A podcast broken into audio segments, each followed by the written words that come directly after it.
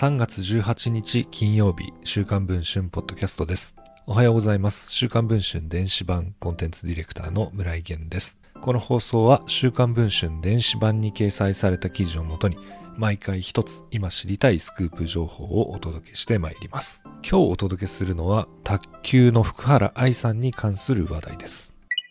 ごさい年下の男性との不倫疑惑が報じられた卓球の元日本代表福原愛さん。不倫相手の元妻が離婚後の交渉をめぐり恐喝された疑いをかけられ、精神的苦痛を被ったとして福原さんに慰謝料を請求する方針であることが週刊文春の取材で分かりました。元妻、そして元妻の代理人弁護士が週刊文春の取材に応じました。福原さん側は B 子さんから恐喝されたとして刑事告訴するとしています。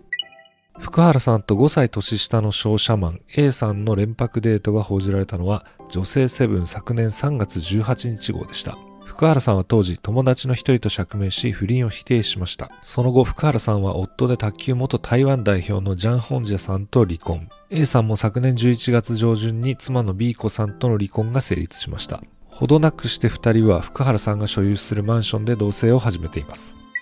昨年じゅうにがつにじゅうににち朝しちじにはニュースポストセブンが福原愛、あのイケメン商社マンと真剣交際スタート、再婚も視野にと題した記事を配信しています。福原さんと A さんが公園でイチョウの木を眺め談笑する写真などを報じています。この記事では福原さんの知人がこのように証言をしています。 A さんも学生時代から交際をしていた女性と結婚はしていましたが、あの頃は別居中で夫婦関係は破綻していたとか、お互いに離婚へ向かっていたという共通点もあり、あくまで友人として関係が深くなっていきました。ただ疑惑と報じられたためふたりで会うのは難しい空気に、連絡も一時絶っていたそうです。これについて B 子さんは次のように週刊文春の取材に語りました。まるで私と彼の離婚が成立してから福原さんと彼が交際を始めたかのような記事でした。でもあの頃は別居中で夫婦関係は破綻していたというのも、ふたりが連絡を絶っていたというのも真っ赤な嘘です。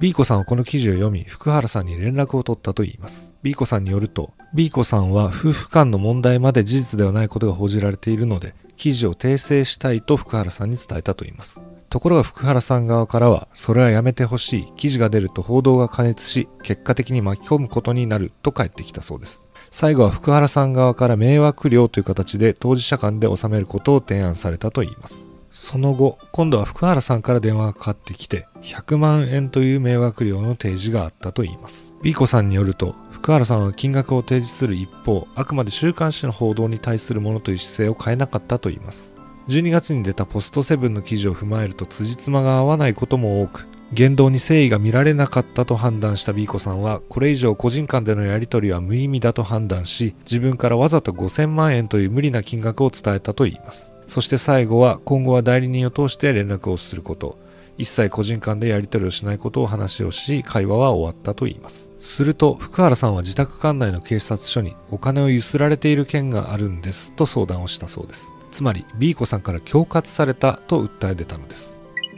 泥沼化していく不倫騒動、一体ここに至るまではどのような経緯があったのでしょうか。現在配信中の週刊文春電子版では、福原さんが既婚者の A さんに送った便箋よんまいに及ぶラブレターの中身、手紙をめぐる B 子さんと福原さんのやり取り、そして記事訂正などをめぐる B 子さんと福原さんとの交渉の詳細、そして不倫の被害者である B 子さんが明かした現在の心境などについて詳しく報じています。ご関心がある方はぜひチェックをしていただければと思います。それでは本日の週刊文春ポッドキャスト、こちらで終わりたいと思います。また次回の放送をお聞きいただければと思います。本日もお聞きいただきありがとうございました。